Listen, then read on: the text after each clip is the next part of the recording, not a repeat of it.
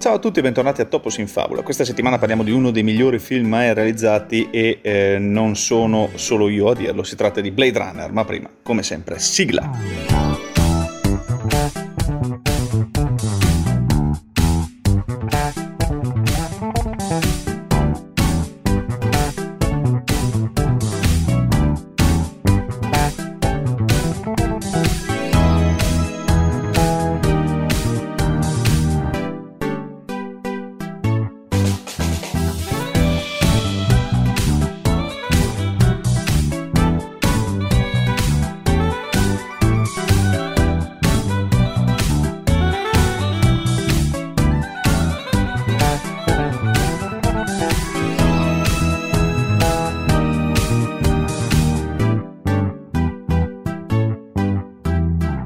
Dopo 40 anni l'eco di Blade Runner continua a farsi sentire tra le opere cinematografiche, letterarie, musicali, nelle arti figurative e nei videogiochi. Il film di Ridley Scott infatti è entrato a tal punto nell'immaginario collettivo che lo status di cult è addirittura riduttivo. Pochissimi film nella storia del cinema hanno avuto una fortuna così trasversale in grado di interessare tanto la sfera accademica e intellettuale quanto quella dei cinefili più o meno convinti. Ancora oggi si discute, a volte si litiga, come fecero tra, peraltro Ridley Scott e Philip Dick, sul significato di Blade Runner e sull'eterna questione Deckard, uomo o replicante. La stessa parola replicante, oggi diffusissima nella fantascienza, è un lascito diretto del film, fu infatti eh, coniata non da Dick, che parlava di androids o Andy, ma eh, dallo sceneggiatore incaricato della riscrittura dello script, cioè David Peoples, su ispirazione della figlia, prendendola in prestito dal lessico della microbiologia. Piccola nota di colore, pochi anni prima il mago degli effetti speciali John Steers aveva inventato per Guerre Stellari il termine droide, altrettanto diffuso ancora oggi. Il versante linguistico però, come dicevamo, non è certo certo l'unico fronte su cui Blade Runner ha lasciato il segno. Ci sono almeno 5 buoni motivi che ci permettono di affermare che nella settima arte, quanto nella cultura pop, Blade Runner ha rappresentato uno spartiacque. Partiamo col primo, cioè un futuro ispirato dai grandi del passato. Non era un'impresa facile portare sullo schermo eh, la città degli androidi sognano pecore elettriche, il romanzo di Philip Dick da cui è tratto Blade Runner, ma Ridley Scott ha saputo trovare il giusto taglio visivo per raccontare una storia così particolare. Si deve infatti proprio alla visione del regista inglese portata sullo schermo dallo scenografo eh, Lawrence Paul, quello di Ritorno al futuro, e ideata in collaborazione con il concept artist Sid Mead, quello, ehm, quell'idea di futuro così retro in, un, in cui tutto è, è, caotico e logoro. Oltre a quelle provenienti dal testo di Dick, le ispirazioni per il mondo visivo di Blade Runner sono molte, ma alcune sono più evidenti di altre. Il riferimento è alle tavole di eh, Metal Hurlant del grande fumettista Möbius, eh, invitato senza successo sul set da, da, Ridley Scott, ma anche alle scenografie di Metropolis di Fritz Lang. Basti confrontare la Stadkron Tower del film del 1927 con il grattacielo della polizia di Los Angeles in Blade Runner, alle tavole eh, delle carceri di invenzione del, dell'incisore settecentesco Giambattista Piranesi, ai progetti della città nuova eh, firmati nel 1914 da Antonio Santelia, l'architetto futurista, innegabile la somiglianza con la sede della Tyrell Corp. Ci sono poi alcuni siti senza i quali sarebbe impossibile immaginare Blade Runner, come le scalinate tra l'industrial e il barocco della Bradbury Building di Los Angeles e i fregi di influenza maya della Ennis House di Frank Lloyd Wright quasi superfluo sottolineare quanto questa idea di un futuro retro trasportato alla settima arte abbia influenzato i film successivi, contribuendo in modo decisivo a dare forma all'immaginario cyberpunk, da Ghost in the Shell a Matrix, ma anche a consegnarci in qualche modo l'immaginario supereroistico dei cinecomic. I blockbuster contemporanei sono infatti tutti più o meno debitori verso il Batman di Christopher Nolan, ma Nolan stesso ricorda quanto Blade Runner abbia influenzato quella produzione. Ma andiamo avanti col secondo motivo per cui Blade Runner ha cambiato la storia del cinema.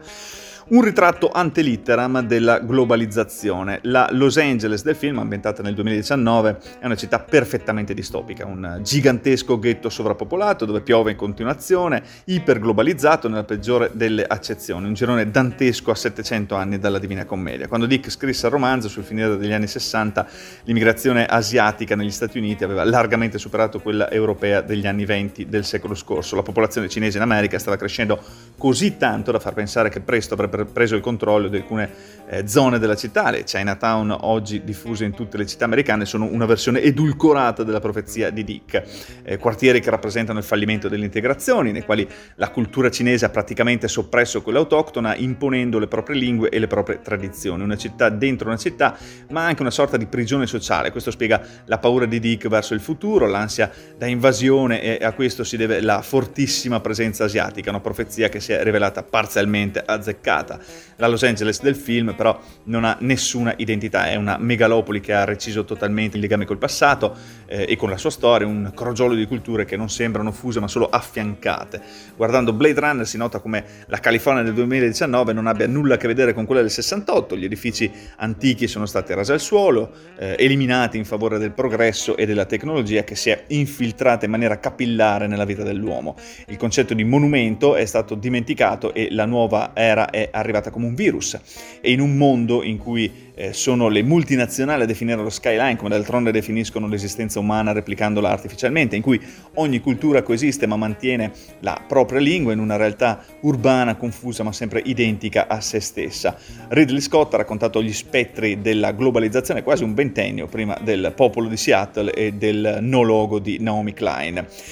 Terzo motivo, il geniale uso delle luci e degli elementi atmosferici. Il eh, recente Blade Runner 2049 calca la mano più dell'originale su uno dei punti fondanti del romanzo di Dick. Nel mondo creato dallo scrittore non è rimasto più nulla di naturale. La messa in scena di un universo completamente artificiale, malinconico, in cui eh, l'organico ha ceduto definitivamente il posto al costruito, è resa possibile nei film di Scott non solo dalle scenografie di Paul, ma anche e soprattutto dalla geniale fotografia di Jordan Cronenworth. Cronenworth è eh, la cui carriera modesta vede in Blade Runner una felicissima eccezione, lavorò con grande rispetto del romanzo di Dick, optando per soluzioni tanto folli quanto visionarie. Il massiccio uso di neon colorati soffusi eh, dalla nebbia del fumo che scorrono attraverso quelle strade prive di cielo confusi eh, nella pioggia eh, conferisce un'atmosfera ancora più lisergica ma anche tenebrosa e ostile alla Los Angeles che Scott raccontava come un incubo della solitudine, quelle dominanti di colore che invadevano la scena e iniziarono a costruire un vero e proprio linguaggio cinematografico che non ha lasciato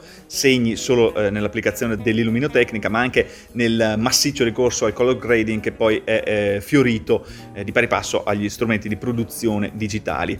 La scelta di fotografia che segnò più di ogni altra eh, un punto di non ritorno nella storia del cinema fu però quella di usare potentissimi fari direzionali al gas xeno, ehm, all'inizio impiegati soltanto sulle navi. La luce bianca intensissima di quei riflettori fu indispensabile per ricreare l'idea di un sole sintetico che illumina la città in modo confuso e antinaturale, tagliando l'oscurità con una luce irregolare e inaffidabile. Interminabile la lista dei film che da allora ha fatto ricorso a fasci di luce che si stagliano nel buio per aumentare la drammaticità di set futuristici o gotici, ma le incursioni nel territorio della fantascienza di eh, Jean-Luc Besson o la filmografia di Tim Burton costituiscono degli ottimi esempi. E siamo così arrivati al quarto motivo per cui Blade Runner si può considerare una pietra miliare della storia del cinema, cioè il tema della consapevolezza della macchina. Tanti studiosi hanno individuato in Blade Runner un erede ideale del Frankenstein letterario, quello di Mary Shelley. Due storie che parlano di creature che si ribellano al proprio creatore, in cui l'ambizione deve fare i conti con eventi che sfuggono al controllo. Eh, negli androidi sognano pecore elettriche, il mondo è regredito a tal punto che eh, tramite gli androidi l'uomo ha istituito una nuova forma di schiavitù e d'altronde lo stesso ehm, etimo di eh, robot in cieco rimanda all'idea di qualcuno sottoposto ai lavori forzati. Questi eh, robot nascono, questi androidi nascono con uno scopo specifico, con una durata di vita eh, prestabilita e dentro di loro vengono innestati ricordi fittizi appartenenti a persone reali il cui scopo è eh, creare una finta consapevolezza di sé. L'idea geniale su cui faleva Blade Runner, che a differenza del libro calca molto la mano sulle ambizioni e i desideri degli androidi, è quella di restituirci il ritratto di macchine senzienti che rivendicano il proprio diritto di vivere più a lungo e in senso lato di esistere.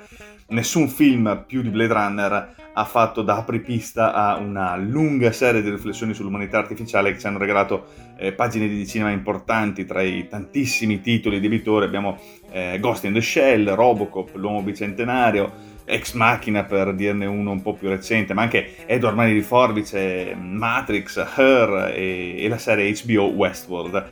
Al numero 5 abbiamo la trovata coraggiosa di unire generi apparentemente inconciliabili, nonostante i protagonisti del film eh, si muovano sullo sfondo di una rivolta dei robot contro gli umani, i toni rimangono comunque eh, intimi, riflessivi e inequivocabilmente umani. Questo perché in fondo Blade Runner è un noir alla Chandler, intimo, oscuro, eh, qualche volta claustrofobico. Deckard è un uomo o un replicante solitario che eh, vagabonda all'interno di questa città sovrappopolata, alienata, dove gli individui non si relazionano. Scott fece un lavoro straordinario nel fondere la fantascienza paranoica di Dick con il noir, portando sugli schermi un ibrido sensazionale. Il tono noir, fortemente voluto da Scott, eh, sembrava difficilmente conciliabile con quell'immaginario che negli anni 50 era più adatto ai giornaletti per ragazzini che agli adulti. Proprio all'inizio degli anni 80, e grazie anche a Ridley Scott, la fantascienza fece eh, in ambito cinematografico quel salto di qualità che sul piano letterario era già avvenuto da anni. Eh, Scott fu davvero in grado di compiere l'impossibile, forte di un materiale di partenza di altissimo livello, portò sul eh, grande schermo un universo unico, inimitabile ed originale, figlio tanto della mente di un grande scrittore quanto delle idee di un regista ancora alle sue prime esperienze. L'incontro fra due artisti geniale. Quello di, di, di, Blade Runner è un mondo che se Philip Dick non fosse scomparso così presto sarebbe probabilmente stato esplorato e rivisitato dal suo creatore perché eh, quella Los Angeles del 2019 aveva e ha tantissimo da dire, tanto che è rimasta negli occhi e nei cuori di tutti gli spettatori senza invecchiare di un solo giorno.